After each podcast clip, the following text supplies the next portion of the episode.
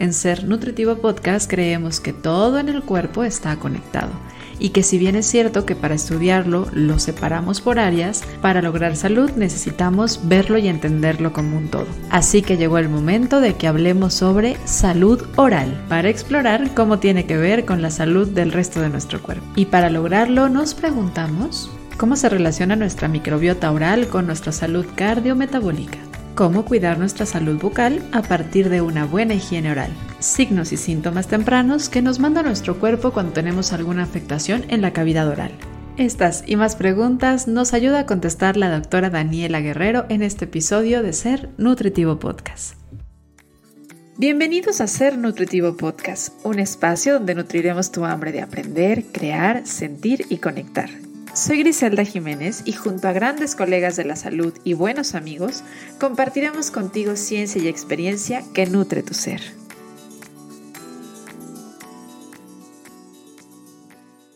La famosa cita de Hipócrates, toda enfermedad comienza en el intestino, sigue siendo válida hoy en día, pero debemos recordar que para que algo llegue al intestino debe pasar por la cavidad bucal.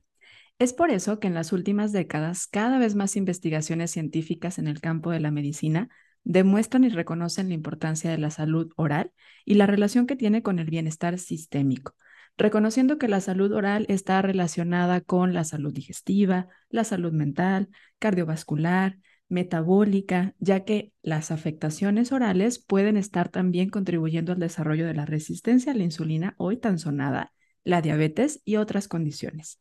Lamentablemente, en países como México, la salud oral muy pocas veces es algo que se considera de importancia para cuestiones de salud. Y de hecho, para muchas personas por su condición económica es literalmente hablado como un lujo. Centrándose también el tema de las visitas al odontólogo solamente cuando hay caries con dolor porque ya no te deja y la educación en salud solo a las visitas de los pasantes a las escuelas para hablarles a los niños de por qué hay que lavarse los dientes. Mm.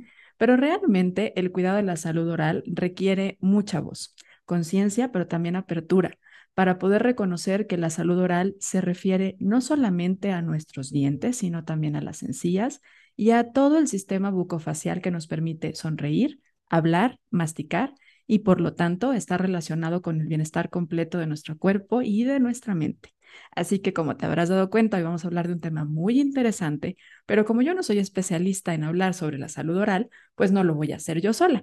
En esta ocasión me encuentro muy bien acompañada la doctora Daniela Guerrero, ella es odontóloga, y me encanta poder aprender de ella ahora en este episodio porque lo hago ya como asidua, muy, muy eh, fan de sus redes sociales, porque me gusta cómo comparte justamente esta parte de información, ¿no? Creo que necesitamos también estar más informados y sobre todo llevar esto a la práctica. Entonces, feliz Dani de conocerte, de platicar contigo y de ahora tenerte como invitada en el podcast. Bienvenida a Ser Nutritivo Podcast. Hola Gris, muchas gracias por invitarme. La verdad estoy muy emocionada por estar aquí, por compartir conocimientos y este, así como mencionas, la salud oral a veces puede estar como muy olvidada en cuanto a lo que es la salud general y la verdad es que la boca es bien chismosa. O sea, la boca normalmente no es para traumatizarlos aquí a lo que nos escuchan, pero si tienes algún amigo, ya sea dentista, nosotros luego, luego podemos detectar si hay algo mal al momento de que sonrías. Es muy sencillo que nos demos cuenta porque te digo, o sea, en la, en la boca nos podemos dar cuenta de muchas cosas, que hay algo mal si te salen muchas aftas, puede haber alguna deficiencia de vitaminas, este, si tienes inflamadas las encías. Ahorita tú puedes agarrar un espejo y checarte las encías y ver si el color natural de las encías, el color donde tenemos algo este, con salud, es de color rosa coral. Si no está de color rosa coral, es muy sencillo que tú mismo en el espejo puedas ver si está enrojecida, ahí nos está avisando que hay algo, que hay una inflamación. Si está muy blanca, entonces ahí, ¿qué está faltando? ¿Qué vitaminas necesita tu cuerpo? Entonces, sí, la, salud oral es algo como que muy, muy importante, pero no tiene el foco que debería. Y vamos a ponerlo. Hoy vamos a aprovechar este episodio para que pongamos vamos a hablarlo de, ah, exacto. Sí. Este, Oye, yo... platícanos un poquito de ti antes de entrar al tema. A ver, cuéntanos un poco porque yo te conozco a través de las redes sociales. Esa es la forma en la que llegué contigo, como lo decía ahorita, pues viendo, ¿no? Recibiendo esta información de tu parte donde nos sensibilizas a ver cómo lavarnos los dientes, a qué hora lavarnos, el uso de el hilo dental, o sea, ver lo que es realmente un tema de salud. Pero a ver, ¿qué te llevó a ti ahí? O sea, ¿por qué? ¿Por qué Bueno, yo, yo vengo de una familia de dentistas y médicos. O sea, toda mi vida yo he estado en sector salud. De hecho, llegó un punto en mi vida donde yo no sabía si quería ser doctora o si quería ser dentista. Este, al final me decidí por dentista, como me ven ahorita, y la verdad es que siempre he estado conviviendo con este tipo de ambiente. Me acuerdo mucho que yo ahorita vivo con unas roomies. Me acuerdo mucho que me decían al principio, ay, es que pues no te da así como que, y o algo así, estar viendo bocas todos los días. Y yo les digo, la verdad es que no.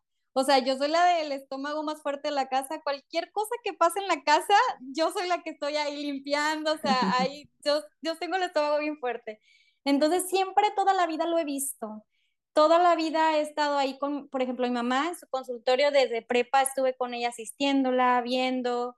Este, después me vine a estudiar a la universidad aquí en, en Monterrey, Nuevo León. Estudié la, la, la, licenciatura aquí. Bueno, el punto es de que en el servicio fue donde ya empecé a ver como que realmente más problemas de salud oral en, en muchísimas personas de todas las edades. O sea, alcancé a ver a, niños que llevaban con muchísimas caries en boca por negligencia, o sea, porque ni tanto negligencia, también es por falta de, educación sobre la salud oral. Entonces, tanto veía niños, tanto como veía adultos mayores, o sea, adultos mayores que no se querían cepillar sus dientes porque no les gustaba, porque no sabían cómo, o si se los cepillaban, los cepillaban mal, etcétera. En el servicio fue donde realmente empecé a darme cuenta de la falta de información que hay en la comunidad acerca de la salud oral. Quieren llegar con el dentista y que le soluciones todo. Y realmente a veces no es posible. O sea, no es posible porque ya es toda una vida donde el paciente, por falta de información, no se cuidó o no le puso atención en el momento donde todavía la enfermedad era reversible. Entonces, sí es algo, es algo muy impactante, la verdad. O sea, cuando yo empecé a hacer, después de terminar mi servicio, me fui a estudiar la maestría en ortodoncia y ortopedia. Después regresé. Yo originalmente no soy de Monterrey, yo soy de Matamoros, Tamaulipas.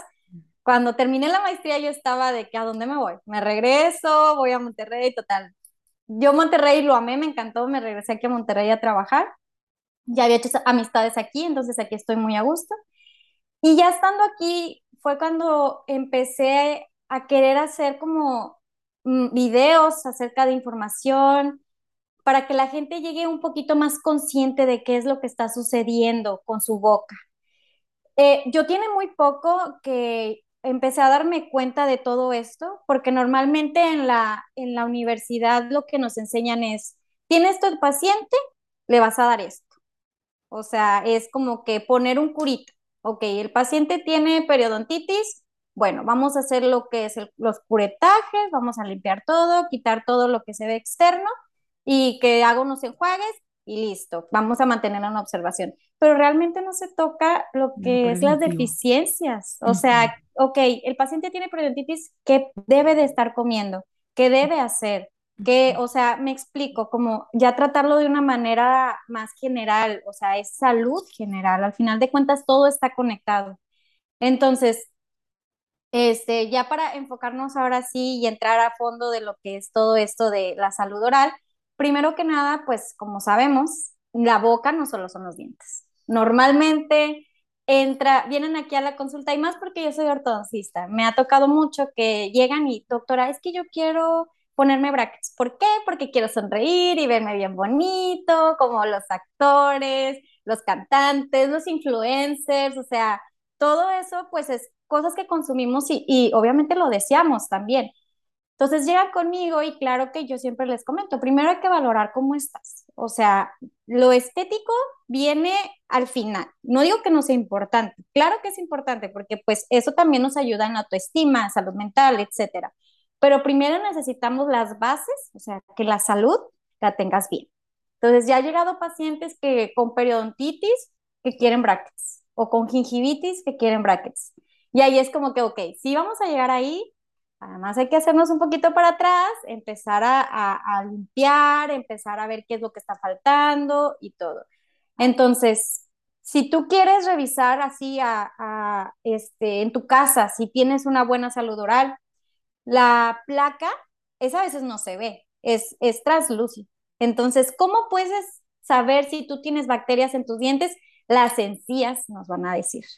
Si hay una inflamación, si la encía se ve roja, si tú te estás cepillando los dientes y de repente sangra de la nada, ni te estás cepillando muy fuerte y empiezas a sangrar, si muerdes una manzana, o sea, le ha pasado a muchos pacientes que terminan de morderla y se ve rojito, que sangró tu encía, entonces ahí tu cuerpo te está avisando que algo está pasando. Tu cuerpo es como que, oye, ponme atención, o sea, aquí hay algo. Entonces, este, nos hablaste de que está compuesta de dientes, ¿sí? Así son importantes, las encías.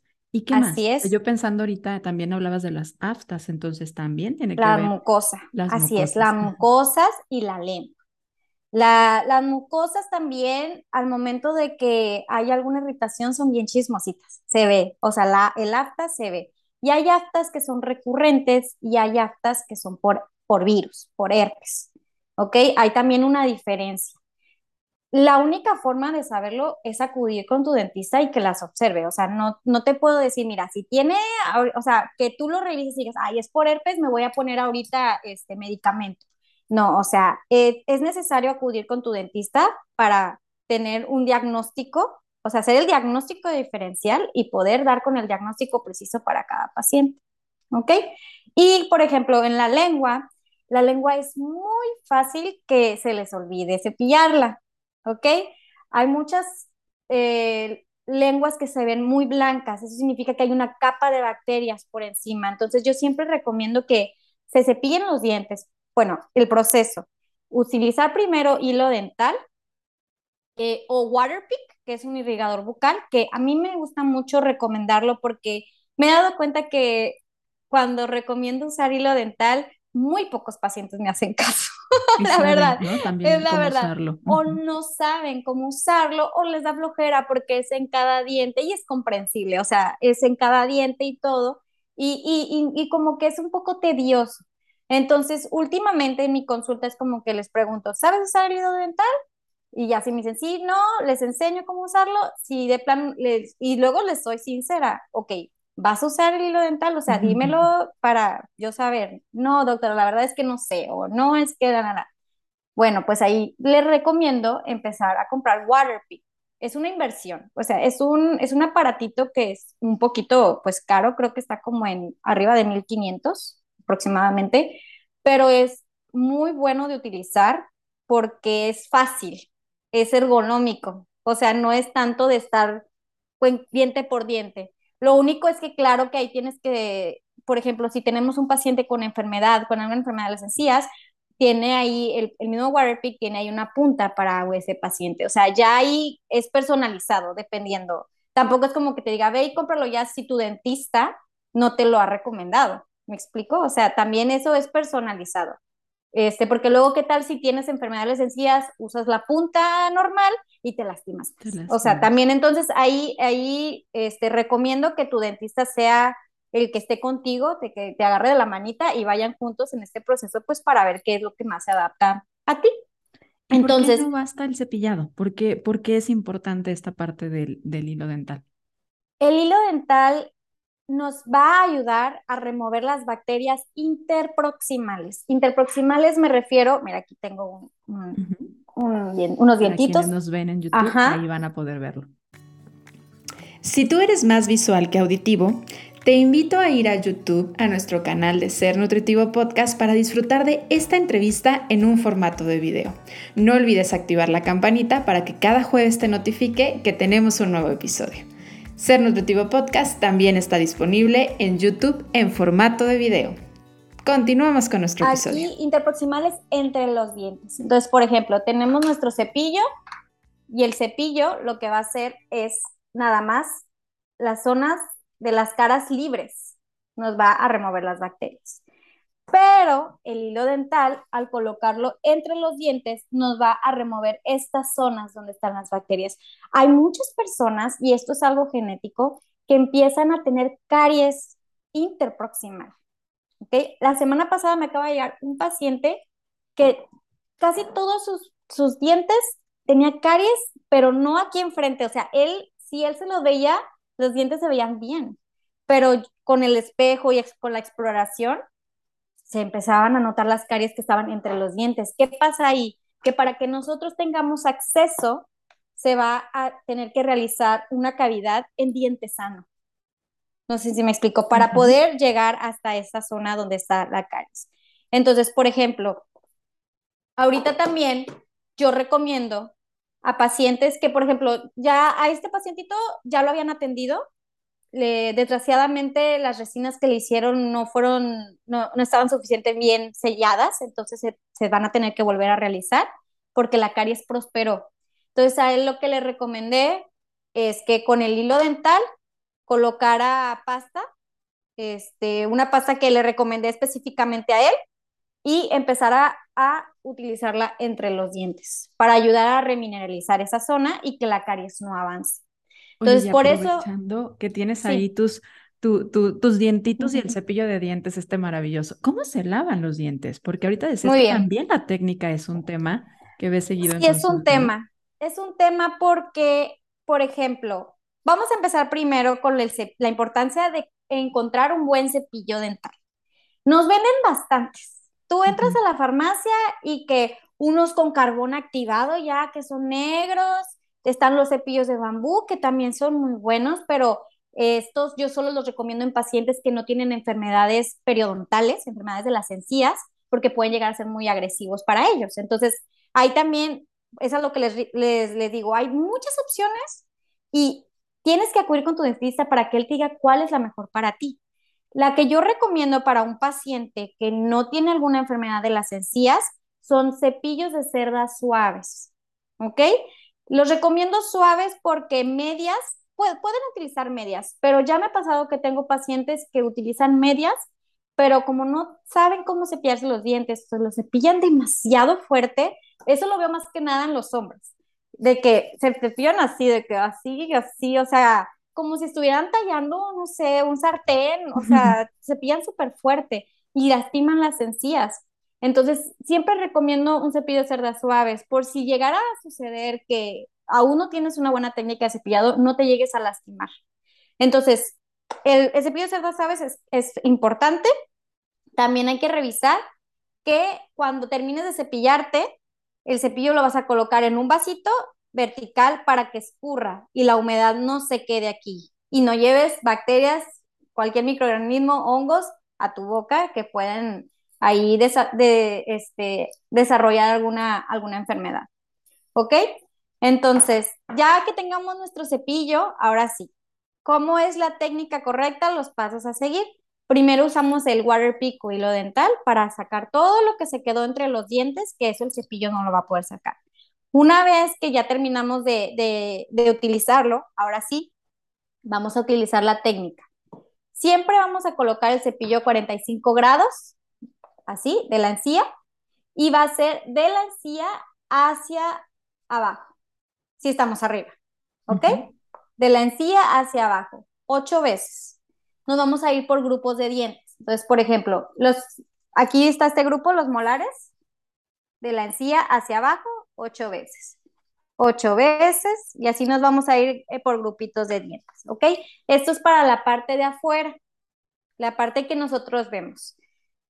Muchos pacientes olvidan que también se tienen que cepillar por la parte de adentro. Y es exactamente igual que aquí, pero es de adentro hacia afuera. ¿Ok? Igual nos vamos a ir de 8 a 10 veces en cada zona. ¿Ok? Ahora, aquí en la parte de adentro, en los centrales y los caninos, laterales, o sea, la zona anterior, cambia un poquito el cepillado. Yo siempre les digo que agarren el cepillo como si fuera una paleta. Entonces, van a colocar el cepillo de esta manera, igual, ocho veces por dientito y a cepillar por dentro. me ha llegado demasiados pacientes a consulta que por fuera se ven bien limpios, hasta rechinan los dientitos, todos bonitos, pero nada más abrimos y aquí está toda la placa pegada, porque no saben que ahí también se tiene que cepillar. Y ahora, en esta zona, en la zona oclusal de los molares y los premolares, tenemos muchas fisuras, fosas, donde, por ejemplo, si comemos alimentos pegajosos, es muy probable que se quede aquí la comida. Entonces, también es muy importante cepillarla de manera circular para eliminar todo lo que está aquí adentro. Ay, no sé si se alcanza a ver aquí. ¿Ok? Igual, para la, la zona de abajo es exactamente igual.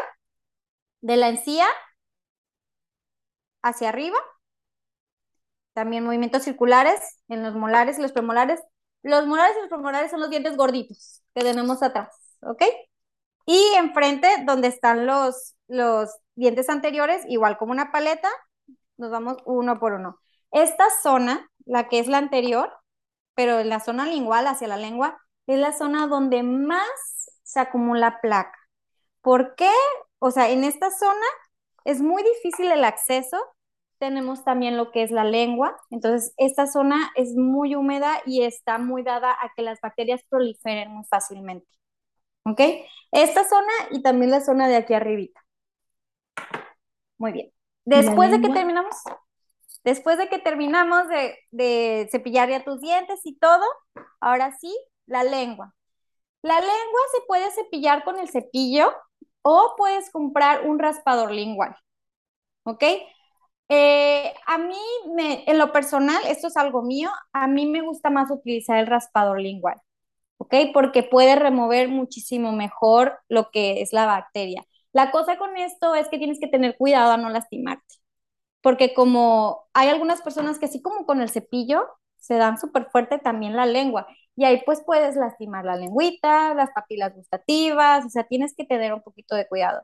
El cepillo también es bueno, es mejor que nada, entonces eh, también es bueno con el cepillo, pero a mí me gusta más el raspador lingual. Hay unos que son, este, como de plástico, pero pues ahorita con todo el tema del ambiente, esa es otra cosa que desgraciadamente aún no hay muchos como cuidados del ambiente en este sector. Este, también hay de, de, metal, o sea, de metalito. Y eso los pueden conseguir en eBay, en Amazon, y los de plástico es más común que los encuentres en farmacias. Casi no hay también, como que esa parte también la tienen olvidada, la lengua la tienen un poquito olvidada. Entonces hay casos donde hay pacientes que se cepillan, usan hilo y dicen, doctora, pero es que todavía tengo mal aliento. ¿Qué es lo que está pasando? Pues nos están cepillando la lengua. Entonces, ahí es un trabajo de investigador. Es lo, que, eh, es lo que a mí me gusta mucho de, este trabajo, de ser dentista. Me gusta como que buscar la raíz de los problemas. o sea, estar la causa y atenderla desde raíz. Que es algo que veo mucho en la ortodoncia también, porque Ay, cómo me han llegado muchos pacientes últimamente de tratamientos larguísimos, de ocho años, nueve, con ortodoncia, y todavía no le solucionan el problema. ¿Qué es lo que está pasando? Que desgraciadamente hay muchas corrientes en la ortodoncia. Entonces, como cada paciente, cada trato es personalizado. Y, este, y a veces no atacan el problema desde raíz, solo ven dientes y si vamos a ponerlos derechitos y ya. Desgraciadamente, en, este, en esta área de la salud hay muchísimos lugares donde no son ortodoncistas o no tienen esa como esa, esa preparación, pero lo da barato, lo dan barato. Entonces, ahí es cuando digo, ay, o sea, está muy difícil, o sea, está muy difícil porque digo, entiendo porque así como lo comentaste al principio en la introducción, a veces se ve como un lujo. O sea, entiendo el por qué el paciente acude a lugares donde pues la ortodoncia es barata, mm. porque, pero al final sale caro. ¿Por qué? porque son años y no solo años, o sea, también el tener aparatología en la boca eh, nos produce también daño a la salud. O sea, empieza a haber más placa entobacteriana alrededor de los brackets, empieza a afectar el hueso, empieza a afectar las encías y se hace una bola de nieve de problemas que a lo mejor al principio el paciente no lo tenía. Entonces sí es algo como que comprendo el por qué lo, acuden a esos lugares, pero a la vez lo pagan con la salud. O sea, es, es algo muy, muy triste que si nos metemos en esto no acabamos. Entonces, sí es como, Oye, es como algo muy triste. Tantito a lo de la lengua, si alguien dice, no sabes que yo no me puedo comprar uno para limpiarme la lengua, decido hacerlo con el cepillo. Hay algunos cepillos que en la parte de atrás traen como algo para limpiar aparentemente la lengua.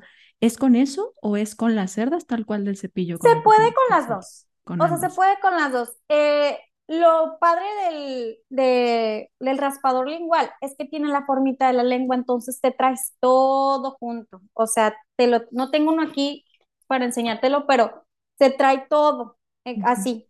Y la cosa con el cepillo y con esos, eh, lo que viene atrás del cepillo para raspar, es que a lo mejor no abarcas toda la lengua. ese es, ese es el único detalle. Ajá, ese es el único detalle. Es mejor que nada, claro que sí y, por ejemplo, después de terminar con todo este proceso, ya limpiamos los, eh, y usamos hilo dental, limpiamos los dientes, limpiamos la lengua.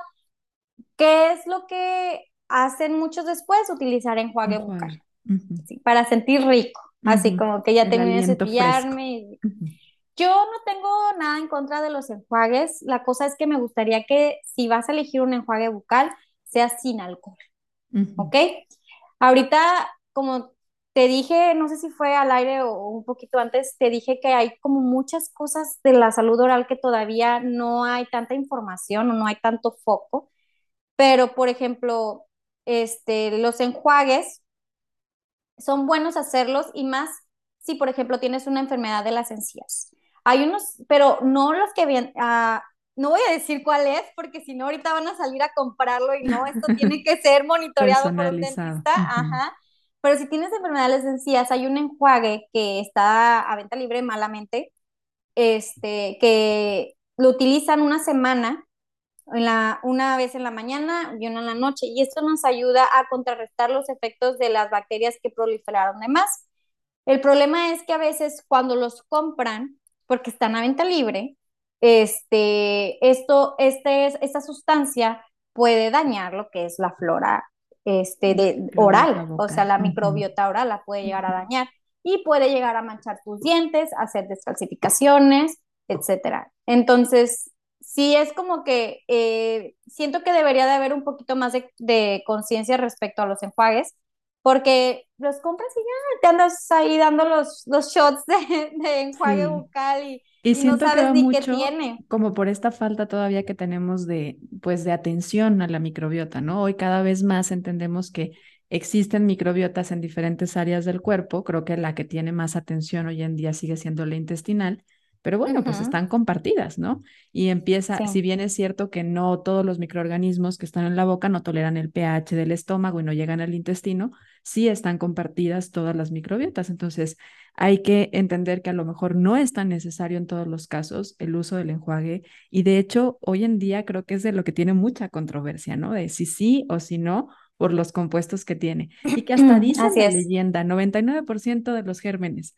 O sea, si se lleva el 99% de los gérmenes, también se va a estar Pues cuánto se va a llevar, exacto. Y está muy interesante porque fíjate que ahora vivimos en una, un tiempo o sea, de cuestionarnos todo. O sea, como que siento que nuestra generación, o sea, estas generaciones estamos muy de, a ver, pero ¿por qué? Y antes era de que, ok, tómate esto y te va a ir bien y, y te lo tomabas. O sea, la verdad es que, pues ahora con tantas redes sociales y todo lo que podemos conocer, o sea, es como que te cuestionas ahora todo. O sea, todo lo que te tomas, todo lo que comes. Yo, o sea, se me hace increíble porque yo tiene muy poco, la verdad, yo antes no me fijaba en lo que comía. Como como este estudiante foránea que no estaba en mi casa, o sea, que llegaba, me comía una marucha, o sea, yo me valía, ¿no? Entonces, hasta hace poquito empecé a darme cuenta que realmente, porque al no engordar, o sea, como que yo en ese, mi pensamiento de entonces era de que, ay, pues estoy bien, nada más hay que hacer ejercicio y ya. Y la realidad es que no, o sea, la realidad es que cualquier cosa que consumes va a impactar, o sea, va a impactar a nivel generalizado, tanto la boca, el, estómago, los intestinos, o sea, e, es, muy impactante. Y por ejemplo, ahorita que hablamos de la controversia de los enjuagues, también hay controversia con las pastas. O sea, y esto ya tiene, Sí, esto ya tiene rato, o sea, ya tiene rato. Em, mira, para mí, yo siento que lo de la pasta, el flúor, ese es como que el que todo el mundo estaba, no, yo no, ya es, es tóxico y todo, y empezó, empezó ahí un pleito con el flúor. El flúor lo que nos ayuda, nos proporciona es proteger el esmalte de la bacteria Streptococcus mutans. La Streptococcus mutans es la principal bacteria de la caries, ¿ok? Entonces, al colocar el flúor en boca, lo que logramos es proteger tu diente. La cosa es que no es suficiente. Si no tenemos un adecuado cepillado, aunque nos cepillemos con pasta dental con flúor, la caries va a salir. ¿Por qué? Porque las bacterias van a ganar. Las bacterias, si no están controladas, pues así como nos pasa con las bacterias intestinales, o sea, con todo, si dejas que proliferen, pues no importa si no quitas a raíz el problema, la bacteria va a estar feliz, vivita y coleando. Entonces, para mí, en cuanto a el cepillo, digo, perdón, la pasta dental, yo siento que puedes usar cualquier pasta. Lo importante es que te cepilles. O sea, también depende, si es una persona con sensibilidad, o sea, ya estoy hablando de que si tienes alguna enfermedad en la boca, ahí sí ya depende, este, checamos los, los ingredientes de las pastas para ayudar tu problema. Pero en sí, cualquier, o sea, si eres una persona sin alguna enfermedad, cualquier pasta que utilices va a ser buena mientras te estés con una buena técnica de cepillado. es como darle... La técnica del cepillado, ¿no? Si Ajá, la como prioridades es, esa. Sí, y es irle sumando. O sea, la base de la técnica de cepillado, vamos a ponerle eh, el hilo dental. Entonces, ahí ya estamos más protegidos. Ok, bueno, este, ahora la lengua, hay que, hay que limpiar la lengua, más protección. O sea, vamos sumándole a, ayudar a que nuestra boca esté saludable. Oye, pero Entonces, entre tantas que hay, porque ahora también se han puesto de moda estas de con carbón activado. Bueno, yo he visto unas hasta con cúrcuma, ¿no? Que están amarillas. Y creo que eh, por ahí hace, hace tiempo me platicaban que el tema de incluir menta, hierbabuena y esto, pues era más una cuestión de que la gente sintiera una percepción de limpieza, pero no era realmente algo importante que diera la limpieza, no es la base de que limpia la boca. Pero entonces, estas que traen carbón activado, estas que traen cúrcuma, ¿hacen alguna diferencia realmente importante? Mira, yo no he visto la de la cúrcuma, pero la cúrcuma en té pigmenta los dientes. Entonces, no, ah, de plan, ahí digo, no que a lo mejor dañe, pero ahí sí digo, no, te va, te va a pigmentar tus dientes. Entonces, pues, esa nunca no las había escuchado, la verdad. Me están amarillas, amarillas. Ay, no. Es muy curioso pues, porque la cúrcuma sabemos que es buena, pero cuando quieren aplicarlo a cosas así es cuando yo digo, ok, es cuando agarran sus moditas de son que tendencias, hace poco, ajá, son tendencias. También cuando estaba lo de el carbón activado en todo, en la cara, en los dientes, en todos lados ponían el carbón activado. Y el carbón activado tiene, es abrasivo. No digo que porque te cepilles los dientes una vez ya, ya desgastaste todo esto esmalte ni nada, o un ratito, no, no es tan, tan abrasivo, pero sí lo es. Entonces ahí es donde tienes que tener cuidado, o sea, tienes que, este, lo venden como que te blanquea y eso no es verdad. El, el carbón activado no tiene el poder para blanquear lo que hace es desgastar un poquito, o sea, los, el esmalte. Y también lo que este, le comentaba hace poco a un paciente es que como te ves la boca negra, cuando te estás cepillando, al momento de, quitarlo, dices, ay, los traigo más blancos, pero es un efecto, es un efecto visual, o sea, y este, entonces tampoco las recomiendo el carbón activado. Eh, la única manera porque hubo una obsesión por querer los dientes blancos. Creo que todavía existe una obsesión porque ves influencers con sus carillas, o sea, crees que todo el mundo, entras a Instagram y crees que todo el mundo tiene la dentadura perfecta. cuando la verdad, sí, cuando la verdad, lo natural es que tus dientes sean tonalidades amarillas. Eso es lo natural. ¿Sabías que ahora Spotify te permite calificar tus podcasts favoritos? Si estamos dentro de tu lista, califícanos con 5 estrellas. Esto nos ayuda a posicionarnos de mejor manera en Spotify y lograr crecer nuestra comunidad. ¿Cómo hacerlo?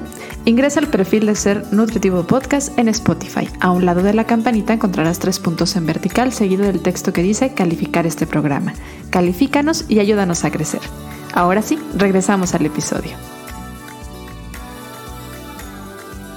Ya depende también mucho de la tez de las personas. Las personas que tienen tez blanca tienen los dientes más amarillos que una persona de tez morena. También depende mucho acerca de la melanina. Ay, se me fue. La, la, melanina. La, ajá, la melanina, sí. Este, y por ejemplo, la única manera en que puedes blanquear tus dientes es con un blanqueamiento en el consultorio, o sea, en, con el dentista. Y ahorita existen muchísimos lugares que los están vendiendo encontré uno que se están vendiendo en, en eBay, el blanqueamiento. Y chequé y vi, y sí te dan lo que es, pero sin, te lo dan sin un guarda personalizado tuyo. O sea, literal te dicen, pon toda la jeringa, te lo pones y ya vas a blanquear. Pero ¿a costa de qué? Vas a quemar tus encías, porque no está personalizado a tu boca. No Todas las bocas son completamente diferentes. No puedes utilizar un guarda para de que para ti y otro para mí, o sea, tienen que ser diferentes. Entonces, ahí está muy peligroso que quieran jugar con, con esa necesidad de, los, de las personas. O sea, es, es, algo que me da mucho coraje, porque quieren jugar con los sentimientos, con las emociones, con las inseguridades de las personas para poder vender un producto que los, los puede dañar, los puede perjudicar. Entonces, a mí me ha, me ha tocado también muchos pacientes que llegan y quieren un blanqueamiento el costo de los blanqueamientos, pues, como sabes, no, no, no son muy accesibles tampoco. Entonces, ahí es como que es, un, es una situación donde dices, bueno, pues, o sea, tenemos que, es algo estético al final de cuentas. Entonces, como que lo estético, yo sí lo considero importante, pero no tan importante. O sea, para mí siempre, yo lo que le digo a mis pacientes, a mí lo que más me interesa si quiero, obviamente, que te veas muy bien para ti, para tu autoestima, para que te ayude, pero siempre va a ser más importante la salud. No voy a ponerte algo que yo sé que en la salud te va a perjudicar y tu estética al final de cuentas se va a acabar. Si no hay función, si no hay salud, la estética se la lleva. O sea, no, no, no, no va a generar nada a largo plazo. Entonces, aquí lo importante es dar esa, esa seguridad del paciente que llegó a buenas manos, que no es como que quiero venderte, quiero venderte, quiero agarrar esto para esta necesidad que tienes para yo venderte mi producto. O sea, no se trata de eso, es dar un servicio para brindarte salud. Eso es, eso es como que lo más importante. y yo no... Sí, y, y yo lo que he sentido, ahora entras a cualquier lado o sea, a cualquiera, Facebook, a cualquier red social y te sale publicidad donde te provocan inseguridades para tú querer hacerte algo que a lo mejor no necesitas.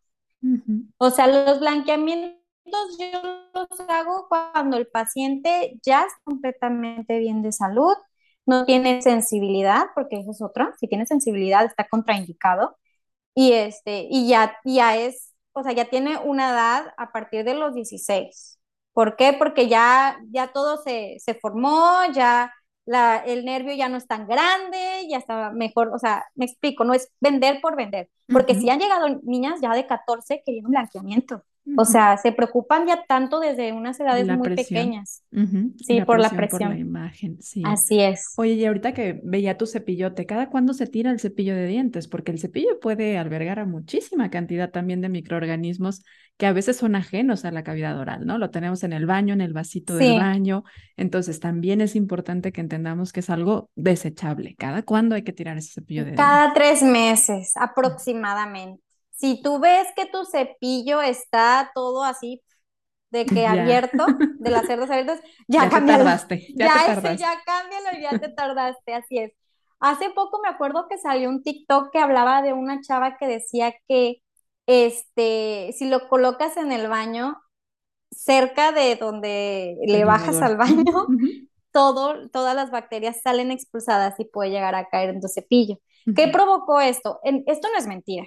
O sea, eso es verdad. Entonces, por eso se recomienda que cuando le bajes, bajes la tapa, para que no salgan expulsadas todas, pues, las bacterias, ¿verdad? Entonces, ¿qué empezó a hacer las personas para evitar eso? empezaron a poner los capuchones. Pero esto tampoco está bien. Por el porque tema el de la humedad, capuchón, ¿no? ajá, crea humedad. El capuchón solo se utiliza para este, cuando viajas y llevas tu cepillo. Ajá. Ajá, de transporte. Si vas, si eh, a la escuela tienes que llevarte tu cepillito también, o sea, lo puedes utilizar, pero que esté completamente seco. O sea, no, no puedes llevarlo con la humedad porque vas a provocar aquí hongos, bacterias, etc. Mm. Entonces, se cambia cada tres meses o si ya lo tienes todas las cerdas abiertas. Y, por ejemplo, si tuviste COVID, si tuviste gripa, ah, influenza, eh, también infección estomacal, se debe de cambiar tras terminar la enfermedad. Mm, ¿ok? dato muy Porque hay bacterias que se quedan aquí y pueden reactivar la infección. Bueno, ya que estamos hablando de bacterias, ya tocamos un poquito el tema por ahí de la microbiota oral, pero bueno, creo que es un tema enorme, ¿no? Porque cada vez vemos más relevancia de las diferentes microbiotas y de cómo, cómo interfieren a ciertas condiciones de salud. Hablaba yo en la introducción que cómo, cómo está relacionada también con las enfermedades sistemáticas, ¿no? Las enfermedades metabólicas. Sabemos que tiene que ver con temas también de salud mental. Hoy está por ahí en controversia, ¿no? Por ahí alguna información sobre el Alzheimer, pero bueno, antes se decía que tenía que ver también. Eh, pero a mí me llamó mucho la atención, encontré una investigación muy reciente, publicada hace no más de dos meses, donde hablaba también que tenía que ver con temas, por ejemplo, de embarazo, que en el embarazo, cuando hay alteraciones en la microbiota, puede haber abortos espontáneos, ¿no? Cuando hay alteraciones en la microbiota oral. Y ahí estamos hablando, fíjense nada más, porque uno diría, ¿qué tiene que ver la boca con el útero? Sí, tiene que ver. Hay permeabilidad en el tema de la microbiota. Y ahí podríamos irnos a muchas cosas, ¿no? ¿Cuál es la evidencia más fuerte? ¿Enfermedades cardiovasculares? ¿Cuál, cuál traes ahí en mente? Mira, eh, la más sonada siempre ha sido la diabetes en cuanto a las encías. O sea, hay muchos artículos donde comentan, inició todo con que la, la enfermedad periodontal hacía que era el paciente más propenso a, tan- a tener diabetes, ¿ok? Ujú. No que la tuviera en ese momento, pero lo hacía más propenso. Y ahora, actualmente, se sabe que es una relación bidireccional. O sea, tanto un paciente diabético que no tiene enfermedad periodontal puede desarrollarla con más facilidad. Y al revés. O sea, es de ambas partes. ¿Esto Ujú. qué tiene que ver? Por el torrente sanguíneo, porque si tenemos alguna resistencia a la insulina, el torrente sanguíneo, pues vamos a tener lo que son los azúcares. O sea, y eso nos va a dañar a nivel de la boca también. Y no Un nada más por enfermedad periodontal, es un proceso inflamatorio. Entonces, combinado a que ya tenemos una enfermedad sistémica como la diabetes, combinado a que a lo mejor tenemos alguna deficiencia de vitamina B o de vitamina C o vitamina A, estas tres son como las más importantes en cuanto a salud este, del periodonto, de, de las encías. Entonces, imagínate, ya de por sí tenemos ahí el factor inflamatorio, que es el azúcar.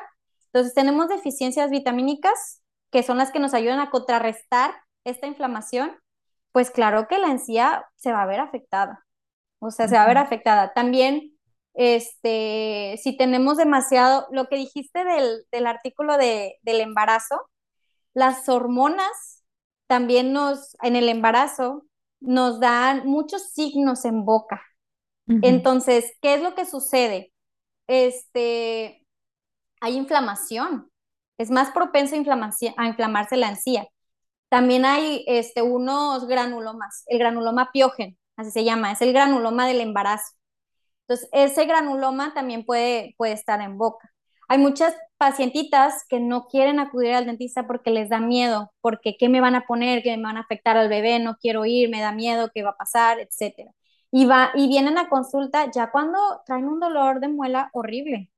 ¿Por qué? Porque todo, si no hay un cepillado, el factor más importante siempre va a ser el cepillado, siempre, en todo, en todo, en todo, en todo.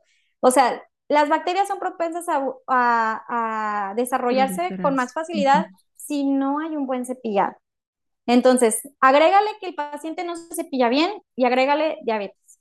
O agrégale este, que está embarazada, donde hay demasiados procesos hormonales, hay muchos cambios en el cuerpo. Entonces, claro que se va a ver ahí afectada la, lo que es la salud oral. Entonces, ah, recuerdo que antes era muy común esto a mí no me tocó obviamente, pero yo escuchaba cuando estaba con mi mamá que decían de que perdí un diente por embarazo. O sea, que, que ya lo daban como algo natural, pero no, es algo que se puede evitar. Y de hecho, la microbiota oral, creo, este, esto también lo leí en un artículo que es la, es muy similar a la microbiota, o sea, como que espejea la microbiota de la placenta. Algo así, algo así leí, igual eso sí me lo puedes confirmar después, pero algo así leí que es muy similar. Entonces, si tenemos bacterias en boca que no están siendo controladas, que empezamos a tener enfermedad de las encías, se te empiezan a caer dientes, claro que eso también nos va a perjudicar en lo que es la salud de nuestro bebé, en cómo va a evolucionar, en cómo, en cómo se va a desarrollar. Si tenemos deficiencias de vitaminas, también a él le va, le va a, él o ella le va a afectar, o sea, eso está muy relacionado. Y está muy interesante porque muchos no lo relacionan, o sea, muchos creen que normal, o sea, de que, bueno, voy con el gine ya, o sea, y, ya con eso tenemos. Y la verdad es que no, tienes que, tienes que estar completamente, o sea, sano, o sea, desde la boca, integralmente, funcional. Ahorita yo creo que estamos en esa transformación de tanto doctores, dentistas, nutriólogos, todos los que estamos en el sector salud, de empezar a tratar al paciente de manera sistémica y funcional, no nada más para lo que estudiamos. O sea, y, me alegra mucho las eso. cosas, ¿no? De entender que somos uno solo, porque sí, es como va con el gine y el gine le dice todo bien, pero a ver, traes temas, te están saliendo caries, estás perdiendo un diente.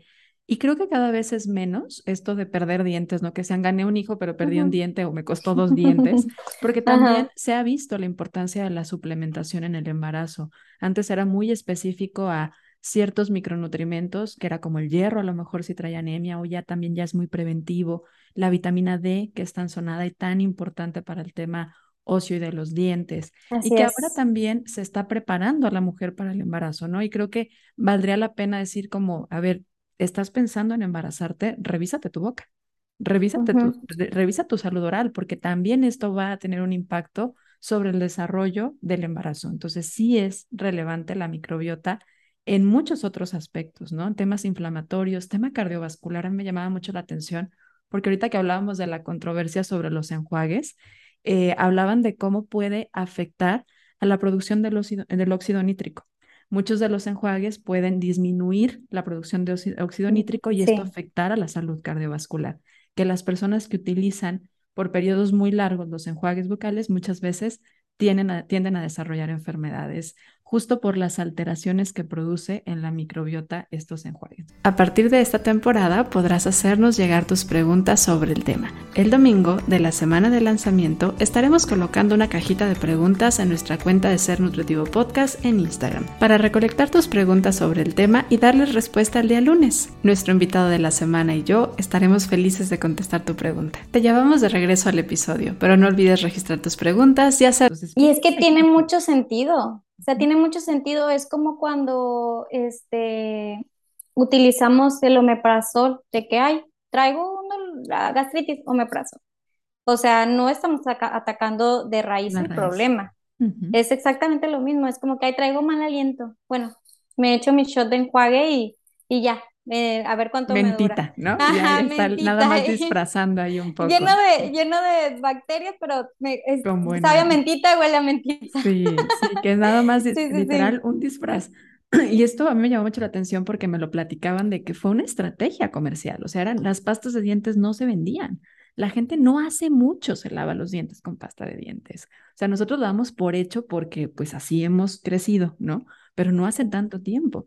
Y entonces no se vendían, la gente no tenía esta conciencia de lavarse los dientes. De una forma era, pues vamos poniéndole sabor, olor para que sientan algo de limpieza, ¿no? Pero es más una estrategia comercial en ese sentido. Entonces no basta con que huela bien, hay que la importancia de cepillarlo de manera correcta. Sí, y por ejemplo, ahorita que también está muy de moda este, otras alternativas de pastas hechas en casa y todo eso. El bicarbonato, ¿no? El bicarbonato, o el bicarbonato, todas las pastas son abrasivas. O sea, hay un, este, te tienen como un índice de qué tan abrasiva puede ser una pasta. O sea, no puede ser demasiado abrasiva, pero tampoco nada, porque hay que quitar un poco de, de lo que es la placa. La placa se endurece Entonces sí hay que, hay que tener un poco de oración. Entonces, las pastas que son en casa, yo no las recomendaría por el simple hecho de que no hay muchos estudios a largo plazo de qué es lo que pueda suceder. ¿Ok?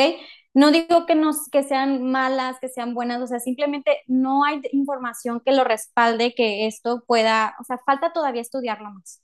Sí, al menos Entonces, ser parte de un estudio y vaya y vamos a hacer un estudio. Sí, exacto, todavía falta estudiarlo un poquito más. que es para avance a la ciencia en el tiempo, pero todavía no está, está, no un profesional de la salud como es tu caso podría decirte, sí, hazlo y no va a dar problema. Exacto, y por ejemplo, me acuerdo mucho que, no me acuerdo cómo se llama la pasta, pero era base de coco. Y me acuerdo mucho que esta doctora este, estaba introduciéndola y estaba con un debate con otro doctor y ellos comentaban de que ese es un video que vi en YouTube y me, me gustó mucho. Y ella él comentaba, oye, pero es que tu pasta no tiene flor, ¿cómo nos va a proteger? ¿Cómo nos va a proteger de las bacterias? Porque ese es un pleito eterno, que necesitamos flor, si no, que sí, la la la, tóxico, sharara. Entonces, la doctora le decía, pues mira, el coco nos va a estabilizar el ambiente de la bacteria. Entonces, ¿para qué necesitamos protegernos si vamos a tener estabilidad en la boca? Si vamos a neutralizar las bacterias. Y ahí el otro doctor se como que se quedó pensando de que, pues sí, o sea, como que le hizo sentido, pero igual, todavía no hay suficiente información como para decirte, ¿sabes qué? Usa pasta sin flor, la de coco. O sea, todavía no hay suficiente información al respecto. O lavarte solo con aceite de coco, ¿no? Que también fue una tendencia hace tiempo, ¿no? Que hacían este Fíjate que vi un estudio al respecto y es viable si el coco se queda más de 20 minutos en boca. Tienes que enjuagarte 20 minutos. O sea, entonces como que, ok, sí funciona, pero nadie lo va a hacer. Pues a veces el tallarte ocho veces, ¿no? Por cada grupo. Te tardas. Exacto, o sea, entonces todavía falta muchísimos, eh, como más estudios, hablar sobre esto, cosas más naturales, empezar como que irnos por lo natural. Siento que va por un buen camino, la verdad. O sea, siento que ya la gente está intentando pues irse más a, a menos tóxicos o menos este, químicos irnos más como a lo natural, pero al final de cuentas siento que es un trabajo de ambos, o sea, estas son cosas que se tienen que combinar y pues esa es a base de aprendizaje, o sea, viendo qué tanto puede ayudar a un paciente esto, qué tanto lo otro, etcétera. Pero sí, o sea, hay muchas tendencias que se hablan y se hablan y se hablan y la verdad, la mayoría de las tendencias no es que son malas, el problema es que todavía no hay información. O sea, nadie puede llegar a decirte, esto funciona si apenas lo probó hace un año o sea, son decirlo para todos, ¿no? Eso es un tema muy fuerte con las redes sociales, que es el a mi funcionismo, le llaman por ahí, ¿no? De a mí me funcionó, entonces a todo mundo somos y tenemos características diferentes. Hablabas tú de si ya hay alguna enfermedad, pues va a haber a lo mejor una pasta más indicada. Habrá quienes sí puedan estar en ciertos momentos, a lo mejor utilizar enjuague, pero por periodos cortos. O sea, es importante ver el contexto siempre para hacer una recomendación. Y ya estamos por terminar para no, no, tomarte mucho de tu tiempo, pero tampoco me quiero ir sin que hablemos un poquito de las vitaminas y de temas alimentarios, porque yo veía ahí la importancia de la fibra, cómo hace eh, pues varios años empezamos a tener alimentos con menos presencia de fibra. Esto hacía que tuvieran más azúcares y como ahí se digieren, en la boca empieza el proceso digestivo de los azúcares es importante porque a más azúcar sí hay una incidencia mayor a caries. A menos fibra en los alimentos hay una incidencia también a mayor cantidad de caries, ¿cierto? Así es. Y es que, por ejemplo, ahora la mayoría de las personas comen rápido.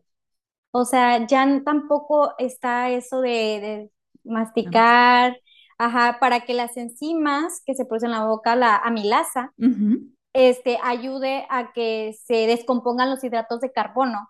Y entonces al momento de pasar el bolo alimenticio, si no masticaste lo suficiente, esto no se descompuso de manera eficiente, por lo tanto le pasan la chamba a otros, o sea, al estómago, a los intestinos, o sea, todo, todo, todo se vuelve como que más trabajo para, para, para todo el cuerpo.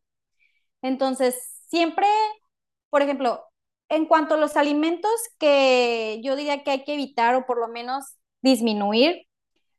Esto es de ley. Los dulces, el azúcar, la sacarosa. La sacarosa es la más eh, cariógena siempre vamos a tener caries.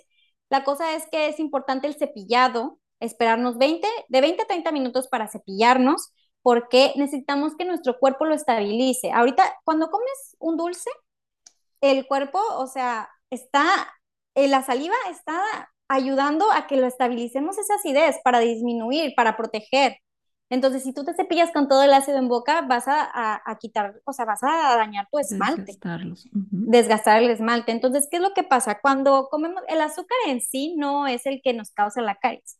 La cosa es que el azúcar se lo come el Streptococcus mutans, el Streptococcus mutans a tener alimento empieza a producir el ácido y el ácido es el que empieza a desmineralizar el esmalte.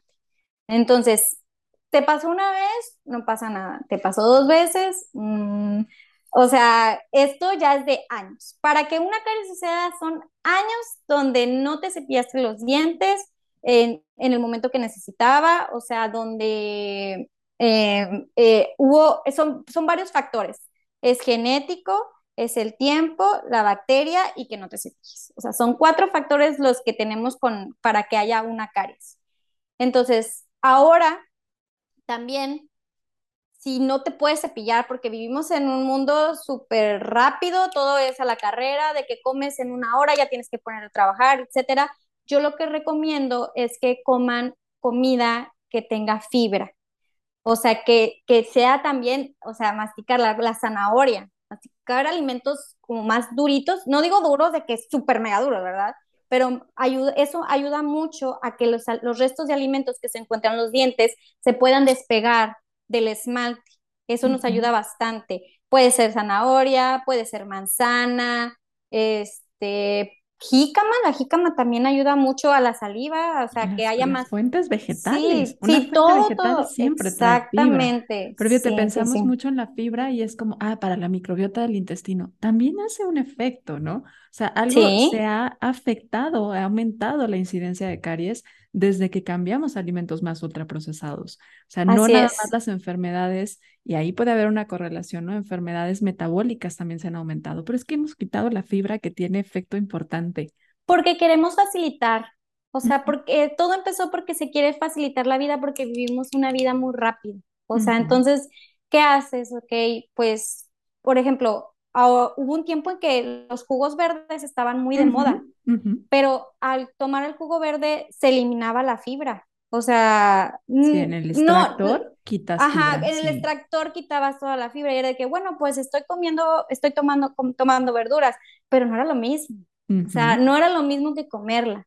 Es exactamente igual, o sea, este, necesitamos también, no solo hablando de efectos de nutrientes, tiene mucho que ver, pero también necesitamos el factor externo, el morderlo, el estar mordiendo, masticar la comida ayuda a que todo el proceso comience de la mejor manera. Me encanta Entonces, que, hayas dicho eso, porque a veces, por ejemplo, decimos, bueno, yo lo hago en licuado, ¿no? Yo lo hago en smoothie.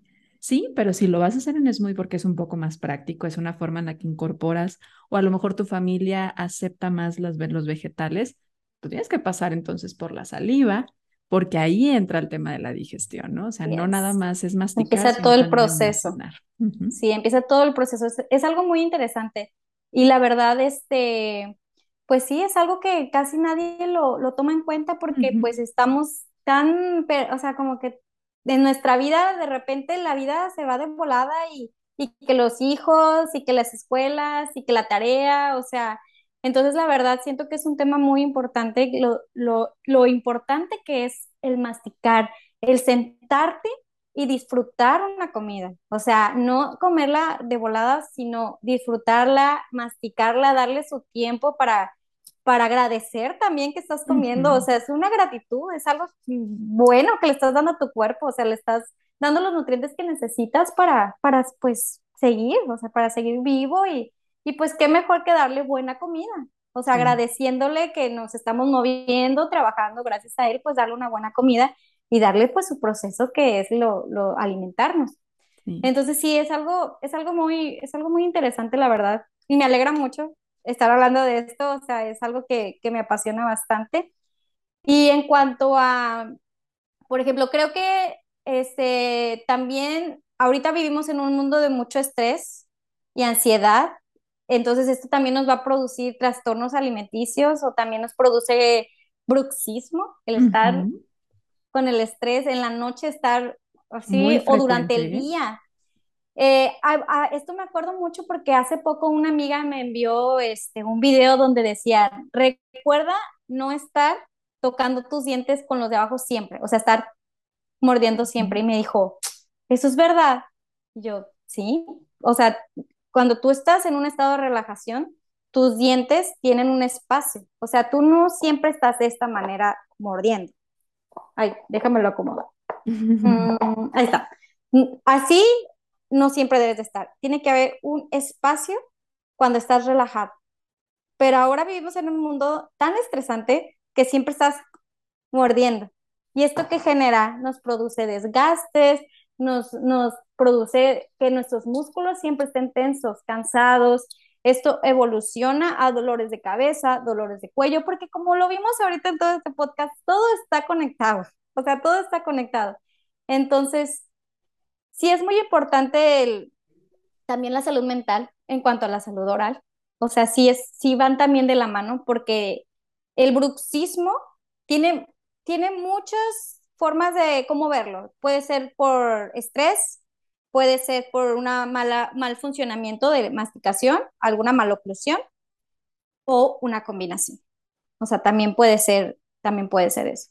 Entonces, si estás teniendo mucho estrés, lo más seguro es que si vas con tu dentista, vaya a ser una consulta multifactorial. O sea, ok, necesitamos también tratar el control de la ansiedad, porque no importa cuántos guardas te coloquen, los vas a terminar rompiendo. O sea, entonces sí es muy importante lo que es la salud oral.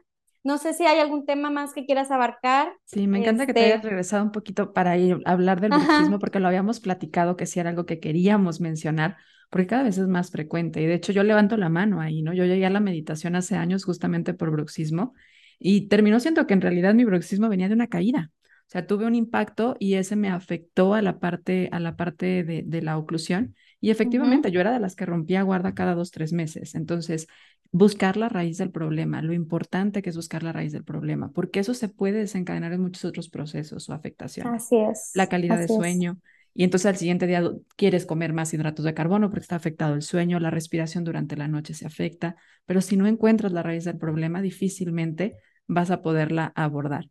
Entonces, me parece bien interesante y la verdad es que estoy muy agradecida contigo, Dani, por abrir esta oportunidad, este canal de comunicación para poner este tema en un podcast en donde regularmente hablamos de nutrición, pero porque creemos que la nutrición es nutrir al ser completo y esto es parte del ser completo, ¿no? O sea, cómo está todo relacionado a nivel físico, a nivel mental y a nivel espiritual. Y de hecho de ahí vienen las tres preguntas que hacemos al final de nuestro episodio para poder cerrar este episodio contigo, Dani. Nos gusta saber cómo le hacen nuestros invitados para nutrirse física, mental y espiritualmente. Entonces, cuéntanos, cuéntanos, Dani, ¿cómo le haces tú para nutrirte físicamente? ¿Cómo disfrutas hacerlo? Ya no es con Maruchan. No, ya no. no, no, no, ya, esa, esa Dani ya maduro. bueno, mira, este, a mí me gusta mucho, por ejemplo, hacer ejercicio siempre me ha gustado, ¿verdad? Yo hago yoga, hago ejercicio de eh, pesas, me, últimamente me, me encanta correr, o sea, ya estoy como que nunca creí que me fuera a gustar lo de los maratones 5K y esas cosas. Me, me, ahora me están como que llamando mucho la atención. Eso es en cuanto al ejercicio físico este, y alimentos. Pues yo todavía soy nueva en esto. O sea, lo que estoy intentando, ya estoy con una nutrióloga, lo que estoy intentando es como que tener más, a mí por ejemplo no me gustaba el pollo, o sea, casi no comía pollo ni pescado, o sea, yo era de carne, yo carnívora y carne y papas fritas y todo. Entonces ahora siento muy bonito porque eh, siento que es como darte amor propio. O sea, es como brindarte cariño, darte un alimento rico y saludable. Por ejemplo, ayer me hice un, un salmoncito con espinacas de fondo, verduritas de que brócoli, elote, zanahoria y unas lentejas. En mi vida, en mi vida me imaginé que en algún punto iba a llegar a esto, o sea, porque ya decidí informarme, o sea, empecé a informarme de qué era lo que necesitaba y este, y espiritualmente yo soy una persona también que medita. este, tengo que meditar porque la ansiedad de repente entra y uno tiene que calmar su mente. También sufrí de bruxismo, así como tú. Este, también rompía los, los guardas y yo ya había tenido brackets. O sea, yo ya había tenido brackets y todo y como quiera, yo sentí ese bruxismo y estaba aprieto y aprieto los dientes. Y lo que yo necesitaba era meditar.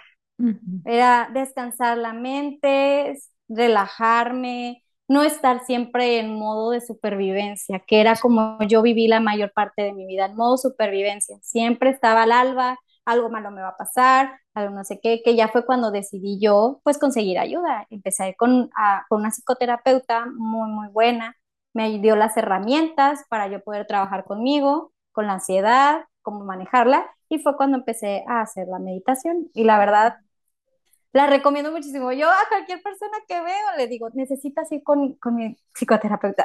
siempre, así siempre estoy de que, o necesitas ir a, psicólogo, así es. Siento que también es una parte donde tú te das amor, o sea, eso, el cuidarte física y mentalmente es la muestra de amor propio más grande que te puedes dar a ti mismo. ¿Y espiritualmente? Ay, ¿cómo le haces? Muy bien, espiritualmente soy más de meditar. Este, mi novio es muy católico y vamos a la iglesia juntos los domingos. Yo ya tenía mucho tiempo de no ir a la iglesia. Eh, cuando era niña, me, acuerdo que sí iba a la iglesia, pero yo tenía muchísimo tiempo de no ir a la iglesia. Y pues me dijo, pues acompáñame, me dijo, o si no quieres ir, no vayas, no pasa nada. Y yo, bueno, te voy a acompañar así, porque este, pues hace mucho que no iba y no es que me desagradara, simplemente como que me, me había alejado un poco de la iglesia.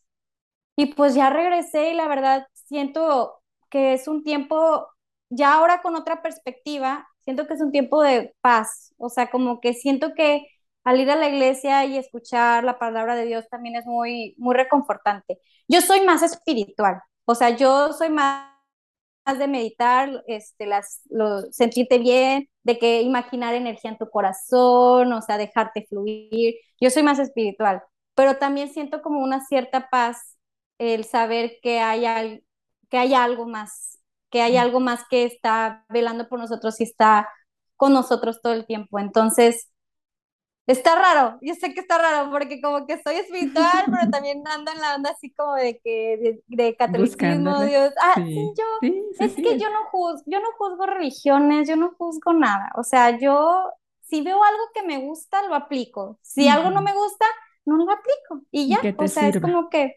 ajá, que me sirva a mí, porque hay gente que obviamente en su religión encuentra la paz y está bien. O sea, entonces para mí es como que si llega alguien y me da algo que me ayuda, o sea, no me fijo de que, ay, no, es que es de tal religión, no, o sea, me explico. yo, yo soy, creo que soy súper abierta, o sea, yo para todo estoy abierta mientras esté dentro de mi moral, mientras esté dentro de mis convicciones, que no dañe a nadie más. Eso, eso es como que lo mío. Qué lindo. Y pues sí, ahorita. Compartirnoslo. Oye, estamos haciendo un libro de frases para futuras generaciones. Es de frases. Entonces, ¿qué frases quieres poner ahí? Imagínate que le vas a dejar un mensajito a futuras generaciones, que alguien se lo va a encontrar después. ¿Qué te gustaría incluir? Mm, me gustaría poner confía en ti. Siempre confía en ti. Qué lindo. Pues ahí está entonces esa frase escrita por, por Dani. Muchas gracias, Dani. Gracias por lo que nos compartiste el día de hoy. Estamos llegando ya ahora sí al final del, del episodio. Cuéntanos si hay algo todavía que digas, no, Gris, no me voy sin que digas esto, sin que yo diga esto. Cuéntame. ¿Falta algo? Mm, creo que no. Lo único que me gustaría agregar es, pues, no olviden acudir con su dentista cada seis meses como un método de prevención a enfermedades bucales. Y pues sería todo. Y si están en Monterrey, ¿dónde te encuentran? O en las redes sociales, ¿en dónde te encuentran? Me pueden encontrar en, redes sociales. Estoy como DRA, doctora, punto Daniela GGRO.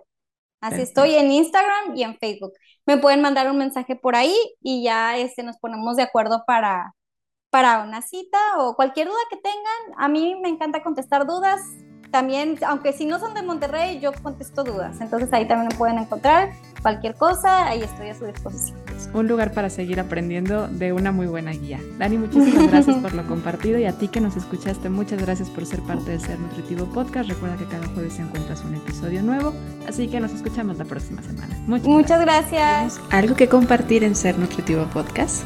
Si eres profesional de la salud o en temas afines al bienestar, nuestra convocatoria para ser parte de Ser Nutritivo Podcast está abierta. Asegúrate de mandar tu solicitud de manera correcta en bodysante.com diagonal Ser Nutritivo Podcast. No aplica para marcas ni promociones de servicios. Se solicitará cédula profesional que compruebe los estudios. La selección de la participación está sujeta a la validez de los criterios de la convocatoria.